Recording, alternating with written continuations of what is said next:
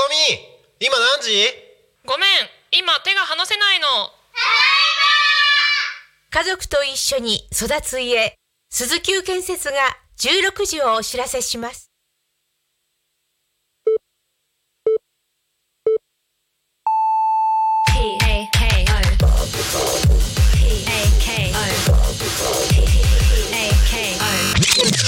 FM. ゆうたこに神時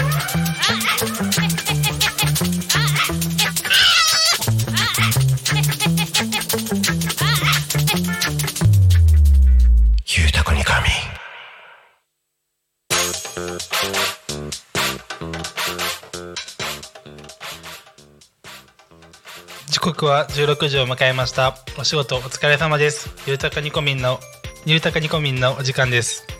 パーソナリティの横丁ですこの番組ではリアルタイムなタコ町の情報をお届けしながら様々なゲストをお迎えしてトークを進めていきます。タコミン FM は手段はラジオ目的は交流をテーマにタコを中心に全国各地様々な人がラジオ出演を通してたくさんの交流を作るラジオ局。井戸端会議のような雑談からみんなの推し活を語るトーク。行政や社会について真面目に対談する番組など月曜日から土曜日の11時から17時まで様々なトークを展開。パーソナリティとしてラジオに出演するとパーソナリティ同士で新しい出会いや発見があるかも。タコミン FM はみんなが主役になれる人と人をつなぐラジオ局です。えっ、ー、と1月17日水曜日いかがお過ごしでしょうか？はい僕は、えー、と今年初めてのタコミン FM ということでちょっと遅くなりましたけど明けましておめでとうございます。今年もよろしくお願いします。はい。えっ、ー、とはい。この番組はゆうたこにかみんで毎週テーマをもこの番組はゆうたこにかみんでは毎週テーマを設けてゲストの方や皆様からコメントをいただきながらおしゃべりをしています。さて今週のテーマは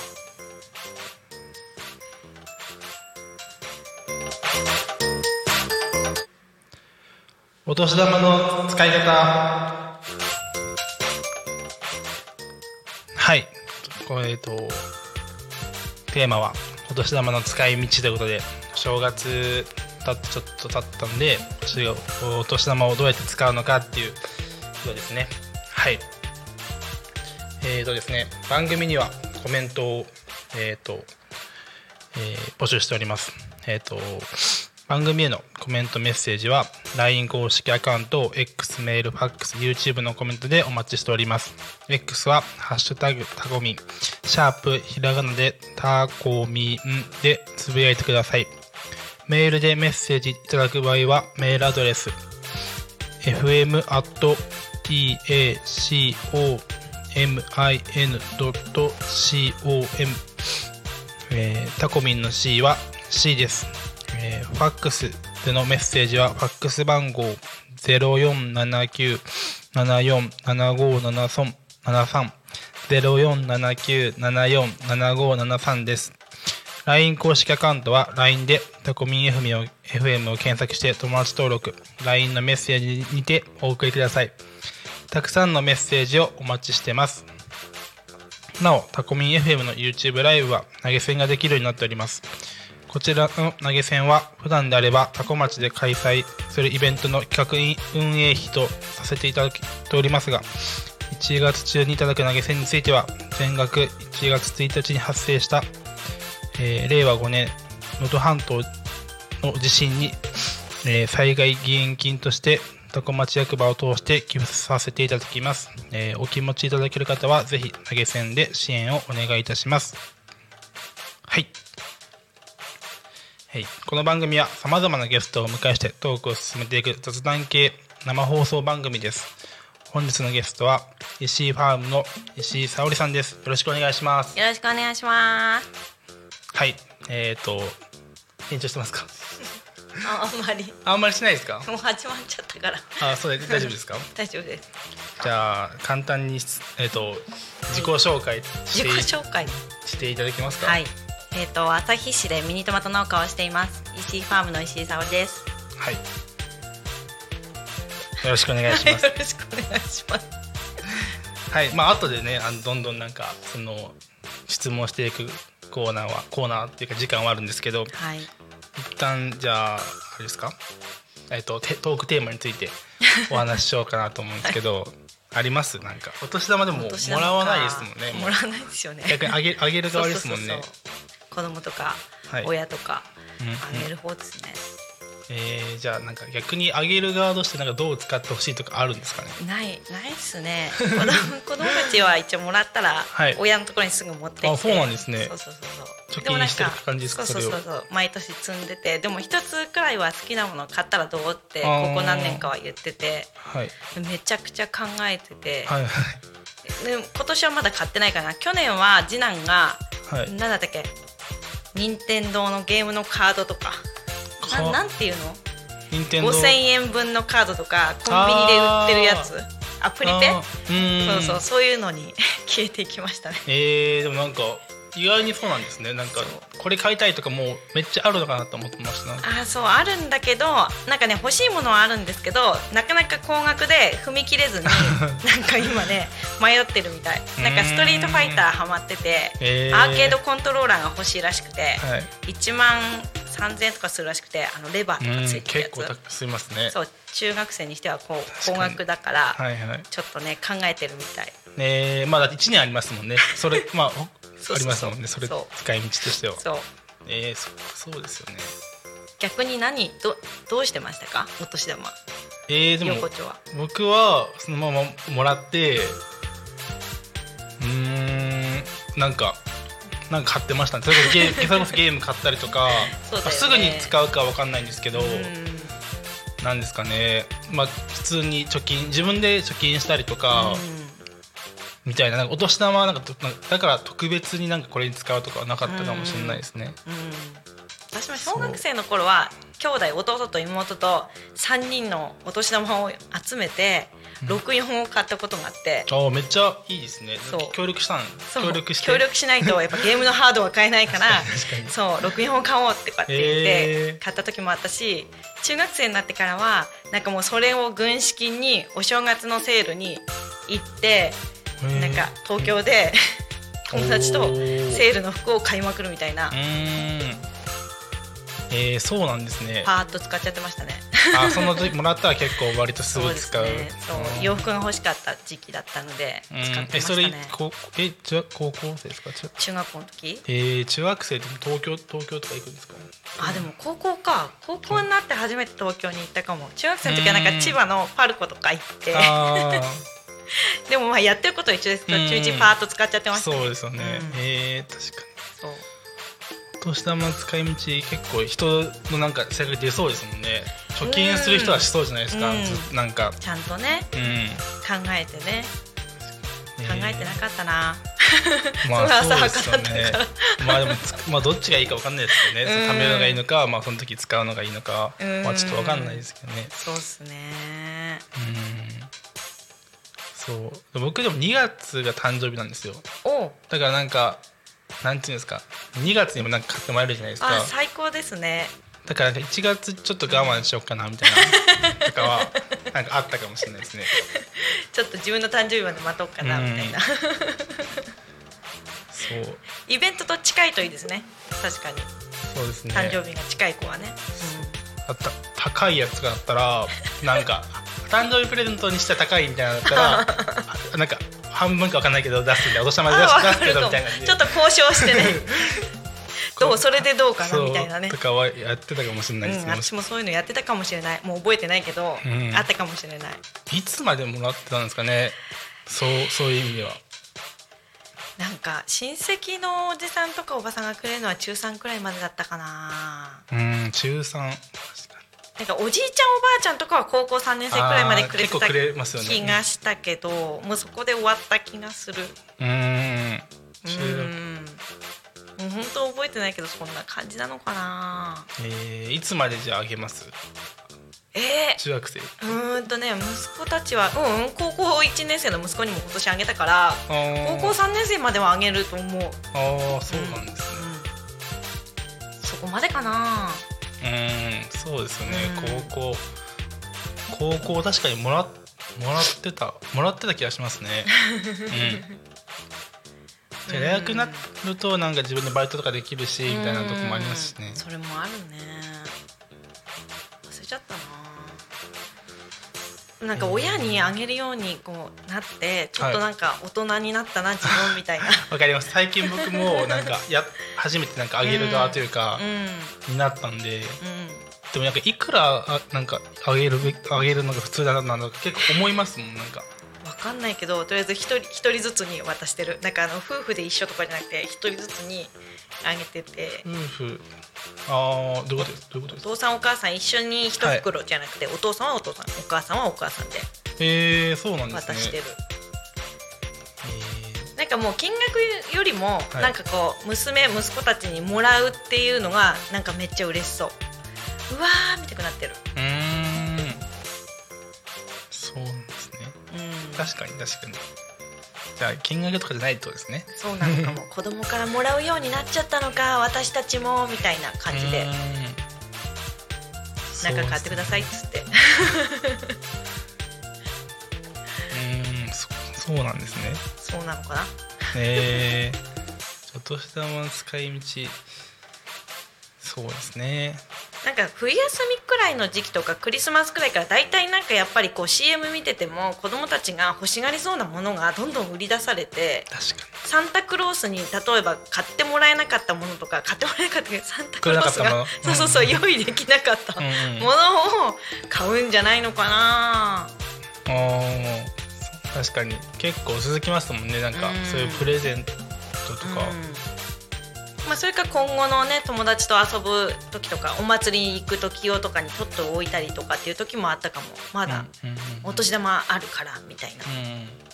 えーそうですね、う最近となんかお年玉とかもなんかなんていうんですかこういう QR で送ったりとかするって言いますよね。ん、あーなんか PayPay で送ったりとかでしょ、やったことないけどね。すごくない？すごい。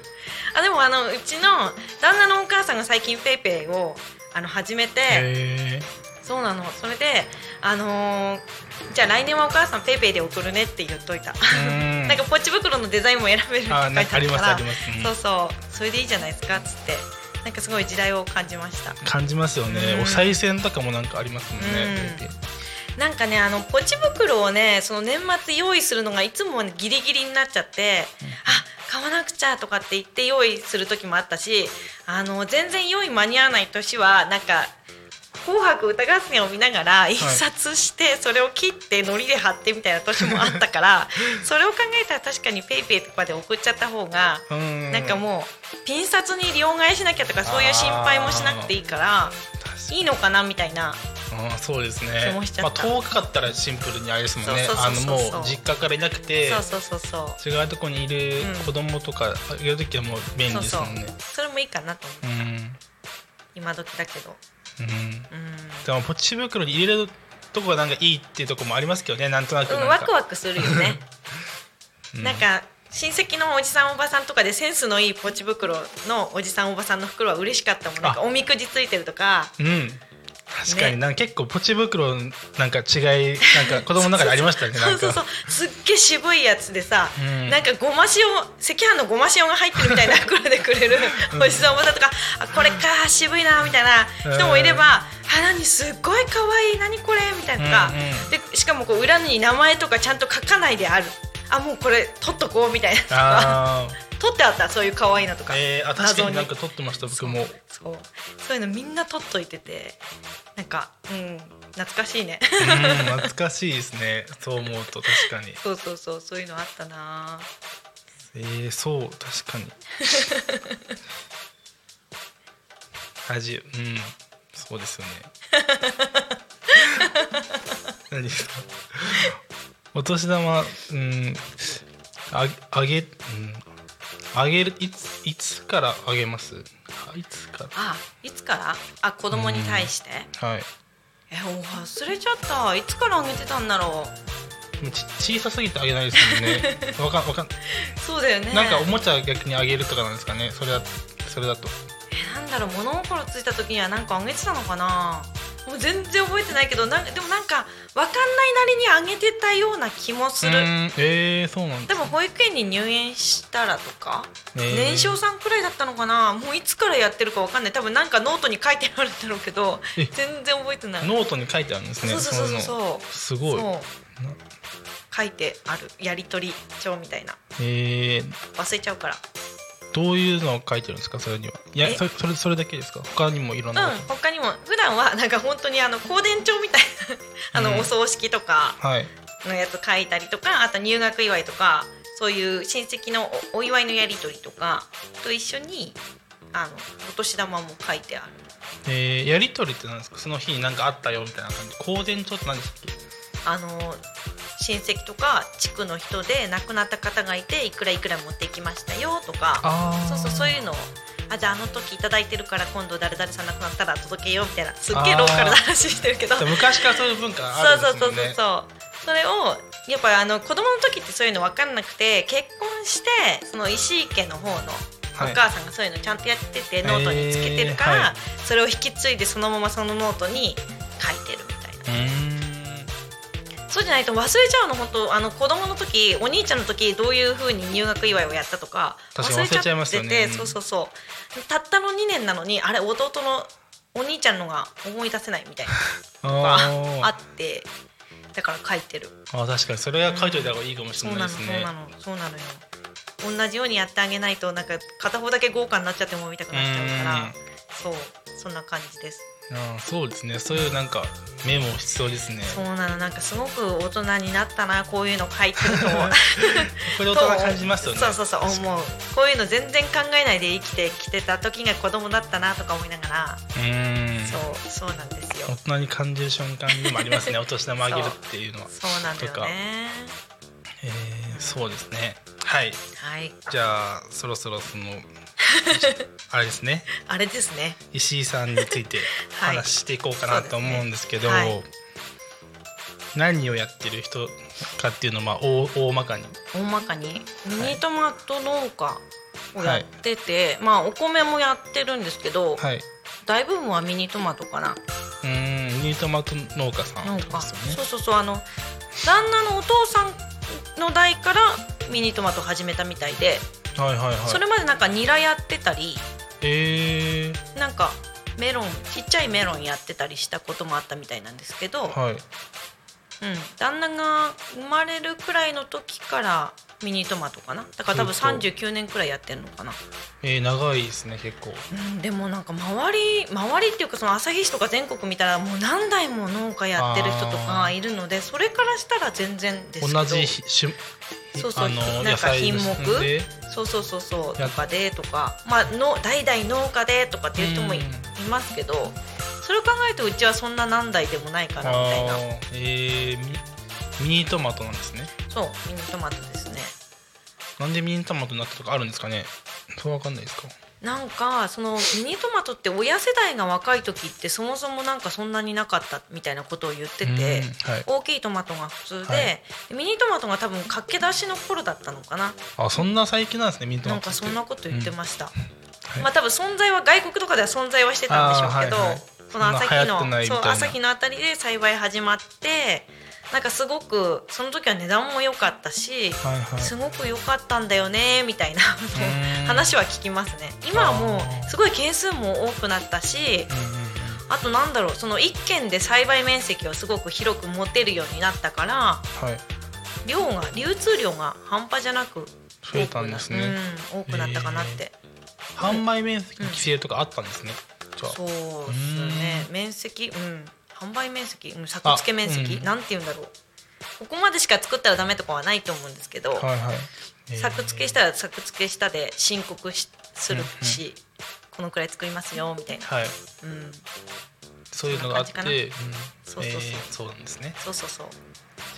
トマトと今お米をやられてる そうそうそうそうなんですえー、じゃああれですか？結婚する前まではもう全然あれだったんですか？そう全然違う農家じゃない家で、はい。生活してたのででもはい。結婚する時一応農家になるっていうのが前提で結婚したので、そうですよね。でも若かったからなんはい。かその農家っていうのがどういうものかも知らないし、はい今思うと若気の至りで勢いだったなと思って。えー、その時あんま何もそんなんか。何も考えてないもうただ「わあ結婚したいやるよ全然大丈夫大丈夫」みたいな。うーん「やっちゃうやっちゃう」みたいなは感じで、いはい。えそうなんかそれまでは割と接客みたいな仕事だったから、もうなんかお客さんと話すのが嫌で。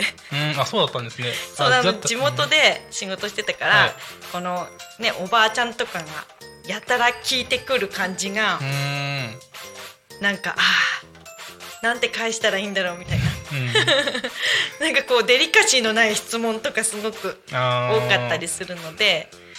だけどあ農家になったらもうそれと野菜と向き合ってればいいじゃんと思って、うんうん。あ大丈夫大丈夫やっちゃうやっちゃうみたいな感じで。そんなになんか今辛いことはないんだっていう感じですもんね。そうそうそう。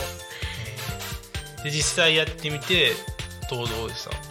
なんかそうな最初もう結婚して割とすぐに子供がはい。妊娠出産ってどんどんこうライフステージが 変わるイベントが立て続けにあって、でもちっちゃい子を育児しながらハウスに連れて行って自分のできる本当何時間でもないんですけど、い。収穫したりとかうんしてたんですけどやっぱ育児だけやってるともうなんか息が詰まっちゃって、はいなんかハウスに行ってトマト収穫してなんて楽しいんだろうと思って。おおよかったですね。そう。大変なんだけどうん重いし、もうね洋服とかもね着替えたりとか面倒いし、汚れちゃうんだけどあもうめっちゃ楽しいなと思ってて、うんうんやっぱ今までやったことのないことを覚えていくのが楽しすぎて、へでその時はまだ私家族しかやってなくて、はいはい。お父さん旦那とお父さんお母さんとその上のおじいちゃんおばあちゃんとーはい。だから6人で一斉に収穫して午前中収穫して、はい。こう軽トラとかに積んで家に持って帰ってきて、家の作業場で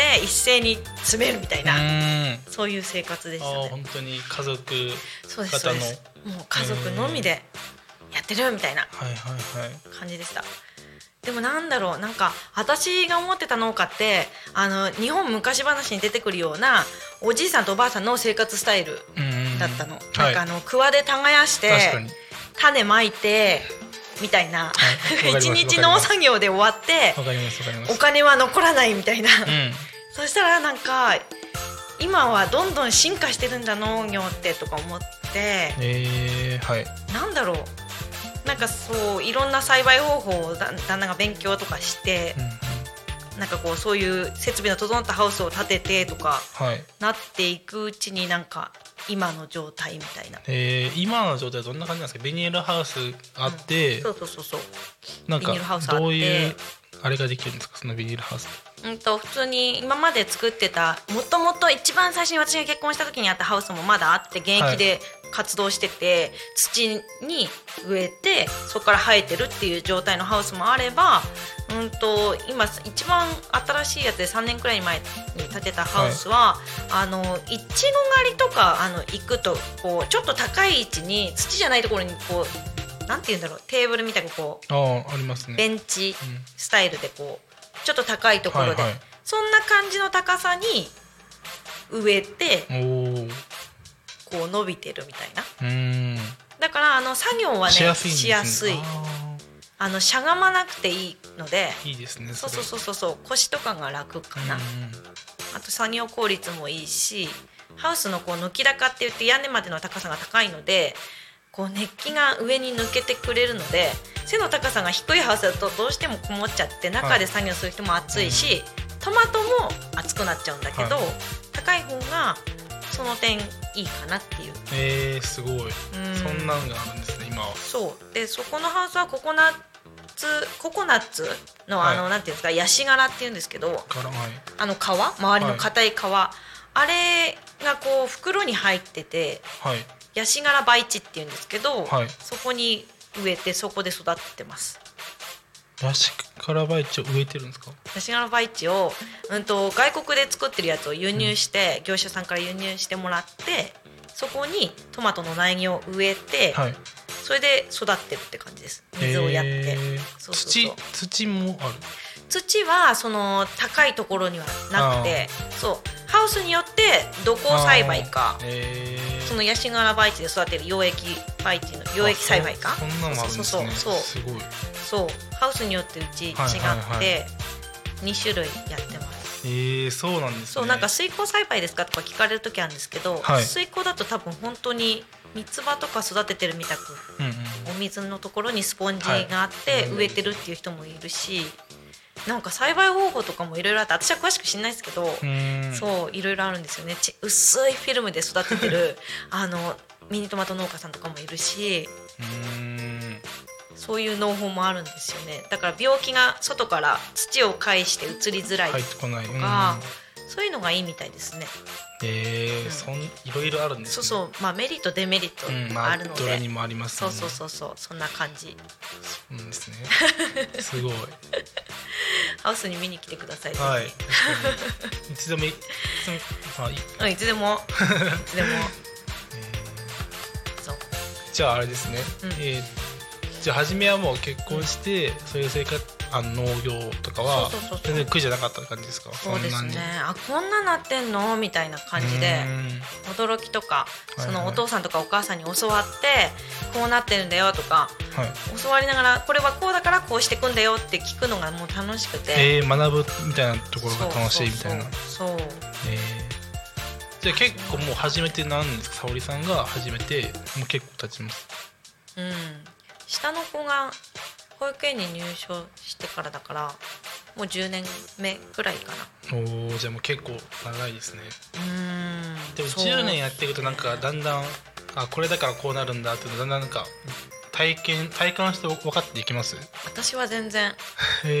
そのハウスに入ってる期間が今思えば短かったかもしれない、へその途中で例えば違うハウスが建ったら、い。そこはまた違うスタイルだからなんか高所作業車に乗って作業したこともあったしその高いからこう届かないのね、へえはいはい。トマトの木の一番てっぺんの。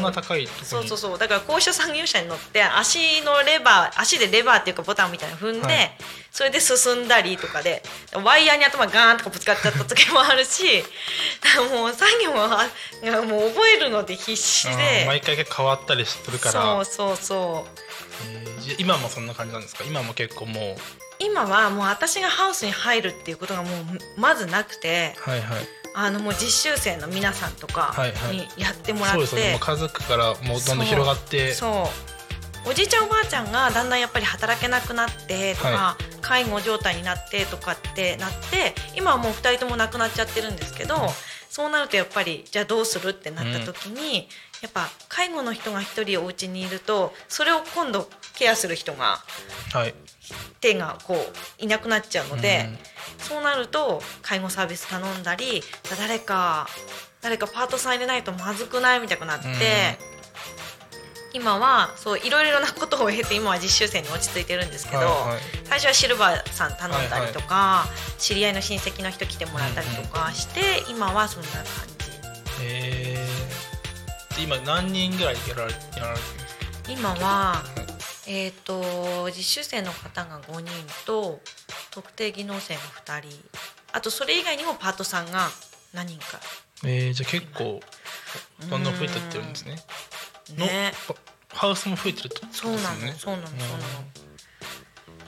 だからもう人増やすよとかハウス増やすよっていう話がこう出ると、はい。私はええー、みたいな。あーやっぱ大変ですそうか私はええー、って思っちゃうのね、あーなんか大変になりそうみたいな、うんまあそうですよね、うん、なんかえー、どうすんの？みたいな。でもなんか 旦那にしてみたらじゃあこのままだったらもうどうにもなんなくなっちゃうよみたく言われて、えーはいはい。そうだよねってなって 今に至るみたいな。うんうんうん。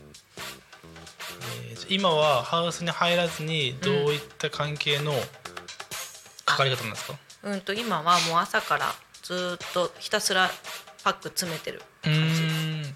パック詰めたりあとは発送するものがあれば梱包したり、あなんかなんだろうパソコンでなんか伝票 打ち込んだりとかそういうちょっとした事務作業とか、あとパックにそのバーコードついてるシールひたすら貼ってみんなが滞りなく動けるようにするっていうのが今第一かな。あーじゃあ結構もうそうですね。み自分が作業するっていうよりはみんなにこそうそうそうそうそう。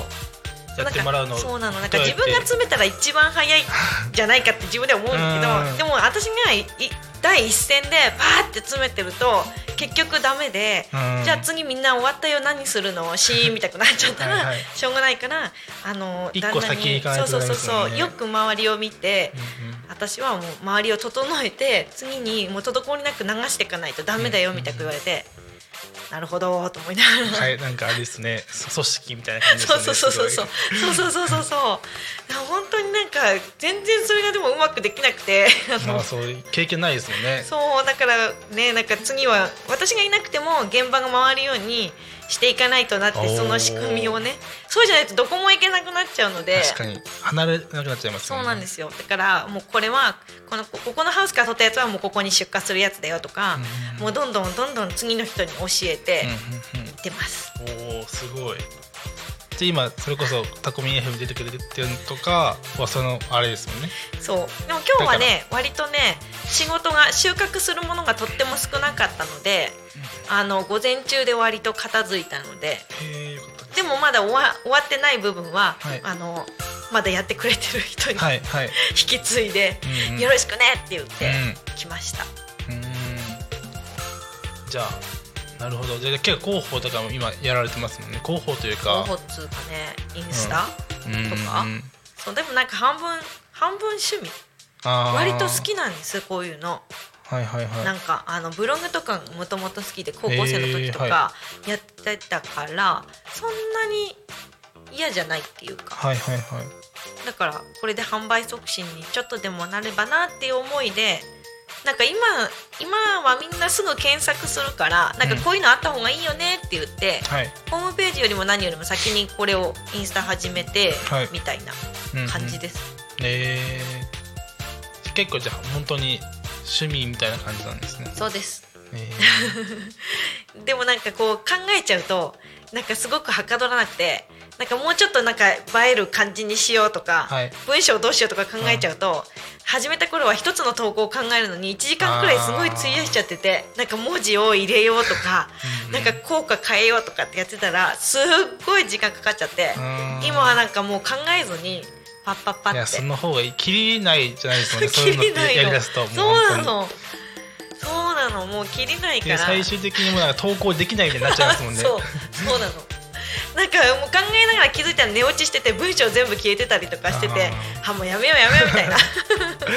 ね。時もありました。確かにそうですね、楽しんでできる範囲じゃないとダメだなと思って、うんうんうん。確かにそうなっちゃうと確かに大変辛くなっちゃいますもんね。そうなんですよ。やらなきゃって思うと辛くなっちゃうから。うんうんうん。楽しくやろうと思って、えー確かに。そう。えー、じゃああの商品とかもうなんか企画してるのも沙織さんですか？え商品ってあミントマトジュースとか。そうローカルチャレンジャーがきっかけで、ねそうそうそう。ローカルチャレンジャーって旭市のお日様テラスでやってるやつがあったんですけど多分今年もやるのかな。今年ん？あそうか去年2回目やって多分やるんじゃないですかね。そうぜひねみんなも何かあったら参加してみてはどうでしょうかね。はい横っちょとの出会いもそこだったしね。そうですね。結構ローカルチャレンジャーにあの参加した人結構出てくれてました、タコミ FM も、うんなんかその企画外のミニトマトをなんとかしたいっていう思いで参加したのがきっかけでだからジュース作りたいって全然思ってなくて、はいはい。結果的にですもんね。そう結果的にジュースになっただけでむしろジュース一番ないって思ってたから。あそうなんですね。あジュースどこにでも売ってる、まあ確かに考えやすいというか。そうそうそうそう。はいトマトははいジュースみたいな感じだから。だってコンビニでも安い値段でどこでも売ってるからわざわざそんなねちょっと高くなっちゃうしえ作ったところでこれ誰買うのみたいな雰囲気が石井家の中に漂ってて私も思ってたから、はいはい。だよねみたいな。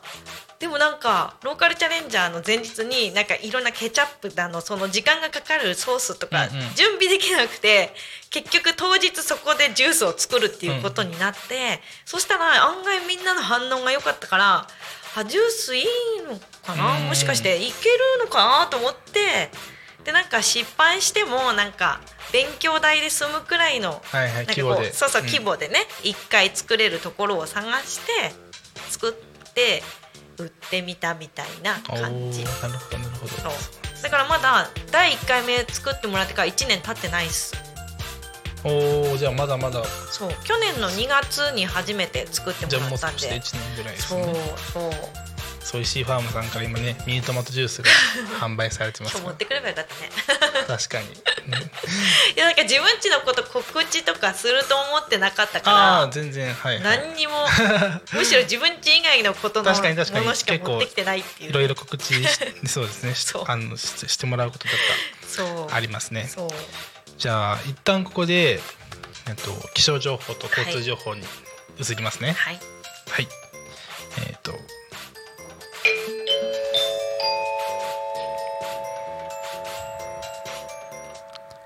多古町の気象情報をお伝えします。はいえっ、と1月17日水曜日えっ、と16時35分えっ、と現在の気象情報をお伝えします。えっ、と天気予報ですけどえっ、と1月17日は今日はえっ、と晴れのち曇りです。で最高気温が12度最低気温がマイナス3度になってます。寒いですね。うん。寒降水確率が午前が10%で午後が10%になってます。はい。で案内気持ちのいい青空。寒さ和らぐ。今日は晴れて気持ちいい気持ちのいい青空が広がります。明日以降はすっきりしない天気が続くので洗濯など日差しの活用を。昼間は昨日より気温が上がり寒さが和らぎます。ですね今日だから朝明日以降が天気が悪いので、今日のうちに洗濯物とかするのがおすすめだそうです。はい。じゃあはい。次、交通情報いきます。はい。多古町の交通情報をお伝えします。はい。えーと10 1月17日、えー16時36分多古町の交通情報をお伝えしますえーと今の多古町の情報はうんと渋滞事故の情報はありません通行止めの規制情報もありません。えっ、と渋滞の情報もありません。今日もタコ町は平和です。平和です。平和です。平和です。平和です。平和で現在タコミンスタジアムからあースタジオから見るタコ町の天気は快晴ですね。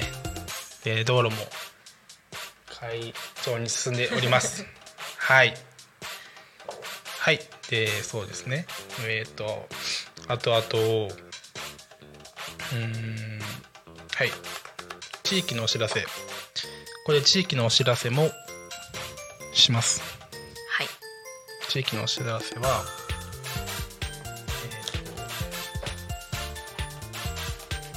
えー、と1個1つ情報をえっ、と多古町のフリーマーケットがあります。2024年1月21日タコフリフリマ入場料は無料です、えー場所は多古町コミュニティプラザ文化ホール13時から16時で開催されます、えー同時開催で不動産と移住トークショーが、えー開催されます。ですね。そのトークショーは、えーと申し込み締め切りが1月の20日。で入場料が980円になります。こちらはうんとブロガーライター講師 YouTuber の吉川さんが講師として、えー、話してくれるということではい1月の、えー、と21日に開催されます。ぜひ参加してみてください。ではえっ、とトークに戻りましてえっ、と本日のゆ「ゆうたこにかみん」はゲストに西ハーブの石井さんをお迎えしております。改めてよろしくお願いします。イエ慣れてきました？ちょっと。ーイ慣れてきました？はい。始まるまでが緊張してたけど、ああね、本当ですか、うん。いや始まっちゃえばもう。始まる前喉カラカラだったから。なんかずっとあああったかいって言ってましたもんね。ヒートテック脱ぎましたからね。あじゃあちょうどいいですすかねそれでもまだちょっと暑いくらい腕まくりしちゃってるくらい、うん、この部屋はあったかいですもんね。あったかいです、外は寒いけど、うん、ちょっと寒いけどね。じゃあなんか告知したいことがあるということで。そうそう。ちょっとその話もちょっと聞いていきたいなと思うんですけど、どれからいきます？どれからいこうかずっと画面に映ってるやつからいきます？そうですね。気になってるかも人もいるかもしれない。そうですね、はい。そうしようか。えーっと。そう YouTube 見てる人は画面の前の方に映って、ちょっと見えるかわかんないですけど。そう。うんと来月から1ヶ月に1回ずつ全3回ではい。子供と農業を掛け合わせたチャレンジする気持ちをぐんぐん育てるリトルステップマルシェ第1回チャレンジキッズ大募集ということで旭市の NPO 法人未来ファームさんと石井ファームのコラボレーションでやります。はい。なんなんかどんな企画なんですかね。子供たちってお店屋さんごっこって好きじゃないですか。はい、はい。で子供たちになんかうちで採れたミニトマトを売ってもらいたいなって思ったのが最初のきっかけでじゃあどういう風に売ったら売れるかなとかスーパーで並んでる野菜しか見たことない子が多い中でぜひうちのハウスを見てもらってこんな風に大きくなってるよとかこういうとこ大変なんだよとか、はなんかそういうのを知ってほしいなと思って、まあそれが一番最初のきっかけではい。で今2月10日までが募集締め切りで定員6名ではい料金は1000円。対象は年長さんから小学生です。これがえっ、と LINE で未来ファームさんの LINE から申し込みしてもらうか、はい。あとなんだろう。確か申し込み方法そうですね。うん。かもしかしたら多分インスタの DM でもいけるのかな。なんか朝日の暮らしとか朝日な農家さんっていうアカウントから行くともしかしたら申し込めるかも、朝日の暮らし。そうそうそう。か朝日な農家さん。2つアカウントあって。はい。でこっちどっちだろう？こっちの向かって右側なのかな？これ。はい。黄色い方が一応見どころ案内になってて農家さんのハウスに潜入しようとかトマト屋さんになる準備をしようとかあって一応スライドでスライドでこう私が説明しながら聞いてもらって、はい。で別日に何だろうパッケージ？パックがいいのかなとか袋がいいのかなとか、はい。じゃあ可愛くデコレーションしようかなとか子どもたちに考えてもらうワークショップをやってもらって、で最終的に4月の旭市にある落花生農家のぼっちさんの開催する月一っていうマルシェがあるんですけどそこであのぜひそこでお店を出して販売してもらう体験をするところまでが1セット、じゃあ開催日3日あるとですもんね。そうそう3日あってうん。1日目はその作ってるとこを見に見にはい行く、そうそうそう。で2回目が、えー、とどうやったら売れるかなみたいなのを考える。考えてで実際パッケージ。3日目は売ってみる。そうそうそうそう。なおおすごい。そう。一応開催日も多分ちゃんと公式のインスタとかでお知らせするんじゃないかな、はいはいはい、はい。公式のインスタっていうのはそのあれですねさっき言ってた朝日奈農家さんか朝日の暮らしどっちかか。はい、それをじゃあフォローフォローはいはいかチェックしてもらえればはい。そうですそうです。見れるとですね。はいえー、で JC ファームさんのインスタとかにも多分告知します。しないですか、うん、多分します、うん。公式が出したらしたいな、はいはいでなんかそのその NPO 法人さんは、い。お裾分け食堂っていう活動もしてて、うんうん。それがこれなんですけど、はい。そうそう「Today」っていう、はい。これ冊子今日持ってきたんですけど道の駅きらり朝日とかに置いてあるんですけど季節に1回発行してあってあのー朝日で活躍する農家さんとか知ってほしいなっていうのをこの編集して載せてくれてあるみたいです理事さんが。でこの中で私がちょっとお知らせしたいのがこのお裾分け食堂っていう活動で、地域のフードロスをなくすためのみんなで美味しく食べる地域食堂って書いてあって、あのー誰来てもいいんですけど予約してもらうことでフードロスをさらになくしたいっていうことではい。なんだろうな。その地域から提供される食材とか農家さんから出る規格外のものを使ってお弁当を作って提供してるんですけど、へでもほらあの予約しないと例えば作りすぎちゃって余ったら結局はロスになっちゃうので事前にこれは公式 LINE から予約してもらって、でうちはなるべくなるべくっていうか毎月月1回あるんでトマトを提供してるんですけど、はい、まあ、毎回いろいろねメニューが違うのでえーぜひ。誰が作られてるんですかそれをこれはその NPO 法人の理事さんと三川美香ちゃんと、はい。あとボランティアさんが何名かいて、えー、すごい。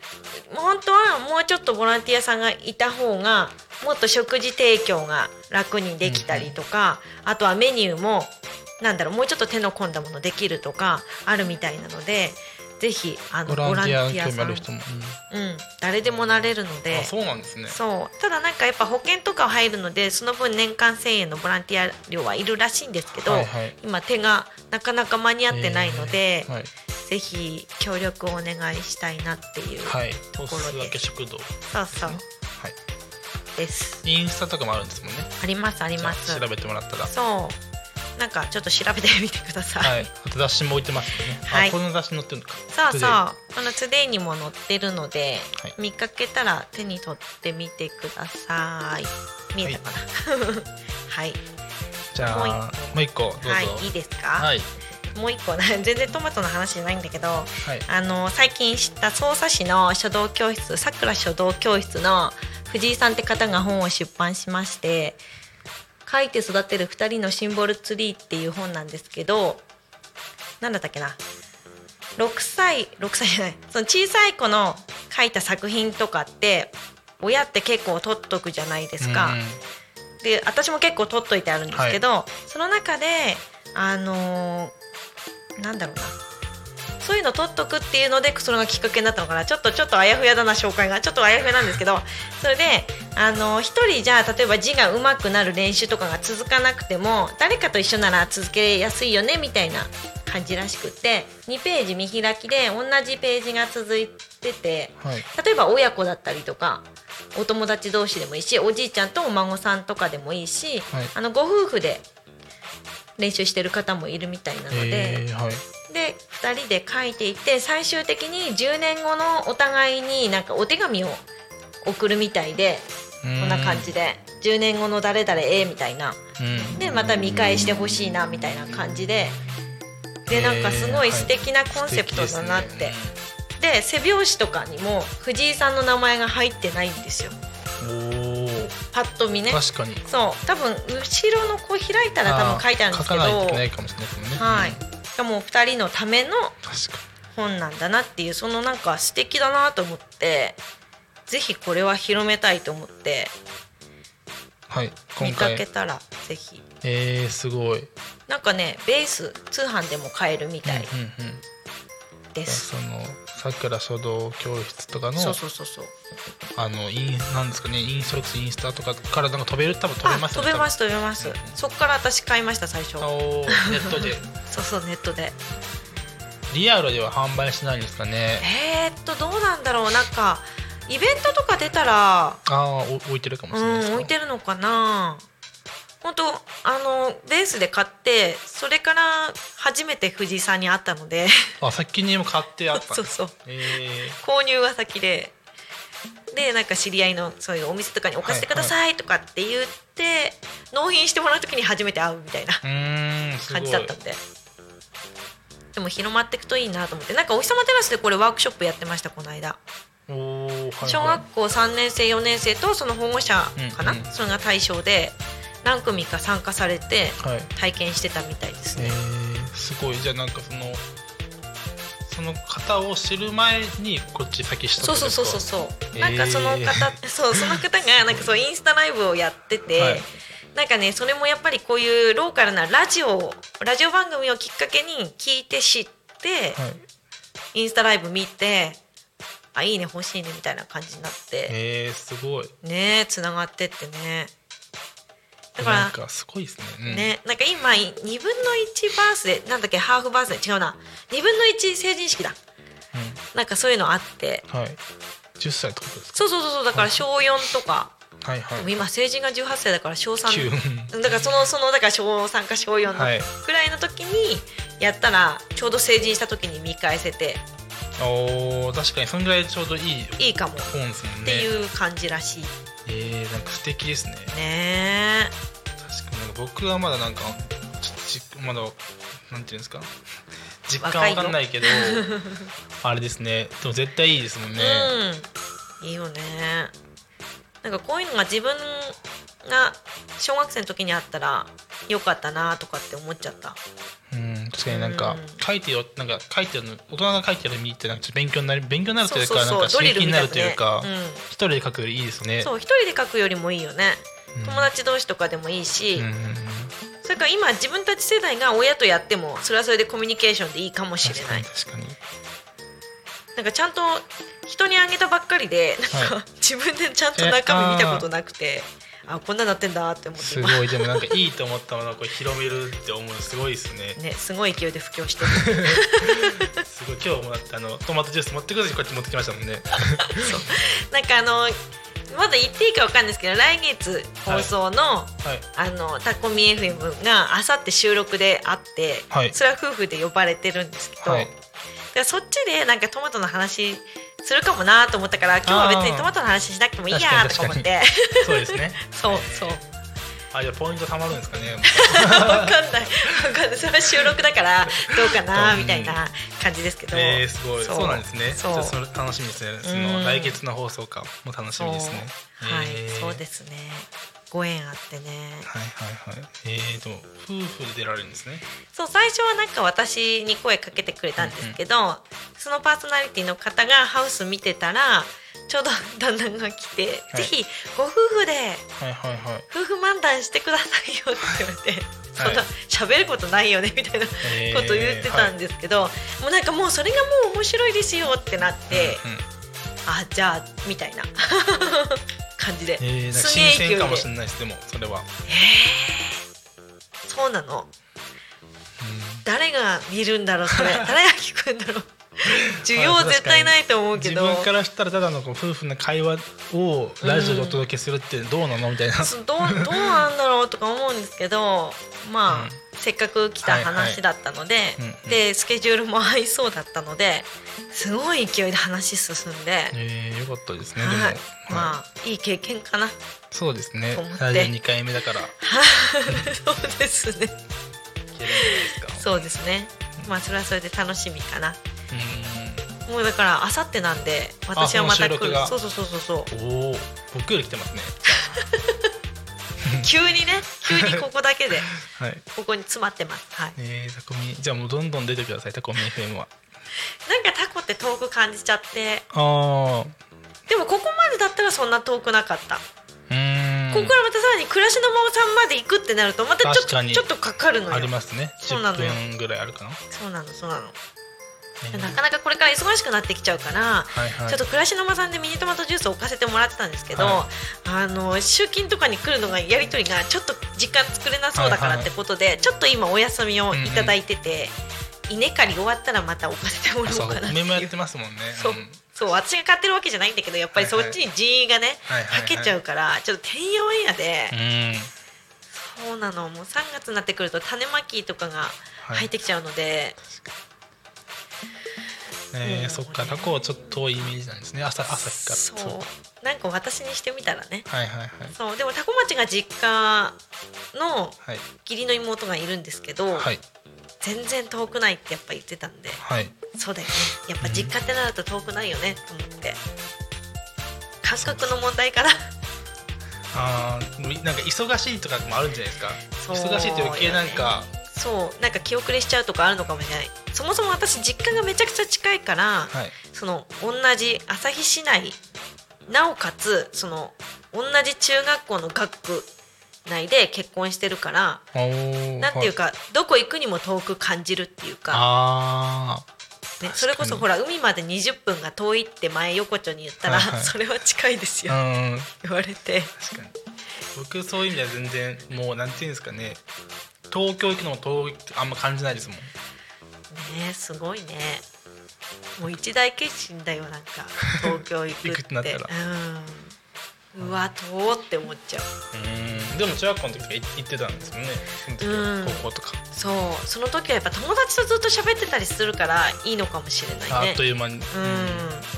そうじゃないとなんか車で行くぞってなったらなんか酔っちゃうからはい酔い止めをちょっと飲まないとみたいなところから始まる。ああじゃあもう本当に旅行みたいなちょっとちょっと小旅行みたいな感じそうそうなんですね。そうそうそうそんな感じですね。えうん。ー、これタコ町は行きたいけどちょっと、うんそうなんかでもタコ町暑いなと思って最う近、ん、なんかみんなすごい盛り上がってるしタコ来る人周りで多いから、い。逆にタコの人が朝日に来たりとかある。からうんあなんかタコ暑いですか今？うんタコ暑いね。大体からしてあのそのふっくらたまこがはい。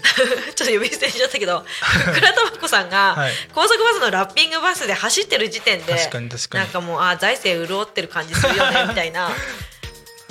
なんかねうん。子育てに手厚いみたいな書いてあるから。はい。でもそれこそタコメのあさみちゃんが言ってたように、お日様テラスみたいな施設がないから欲しいって言ってたから、それを考えると確かにタコ町これから伸びていきそうな確かに。さらにね。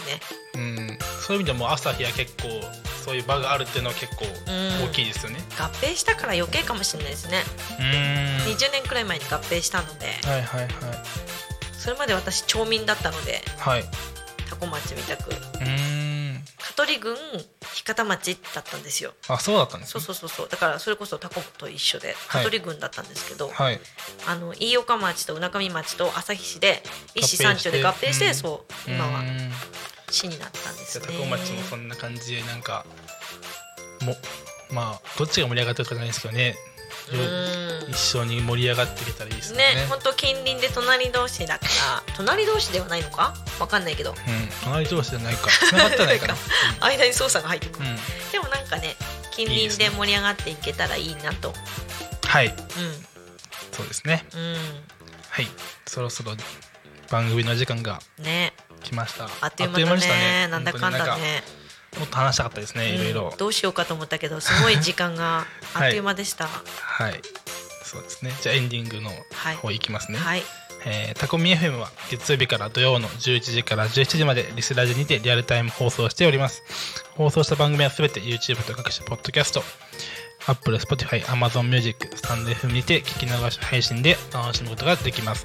この番組が終わりましたら本日の放送は終了しまた明日11時より放送がスタートしますえー、っとはい。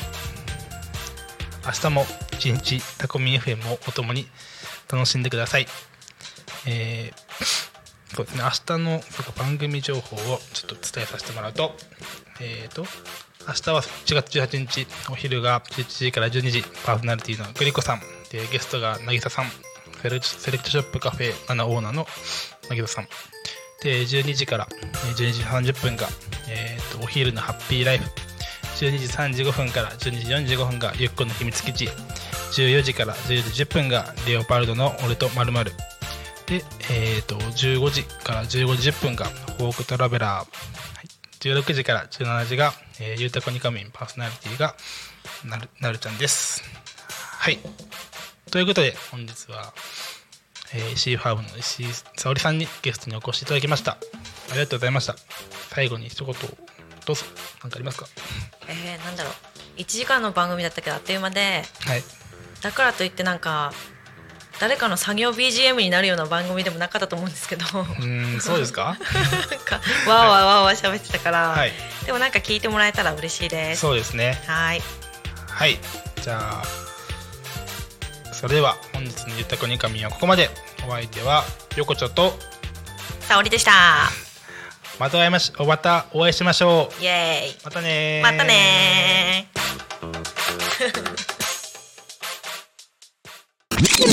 ー。Talk Me FM.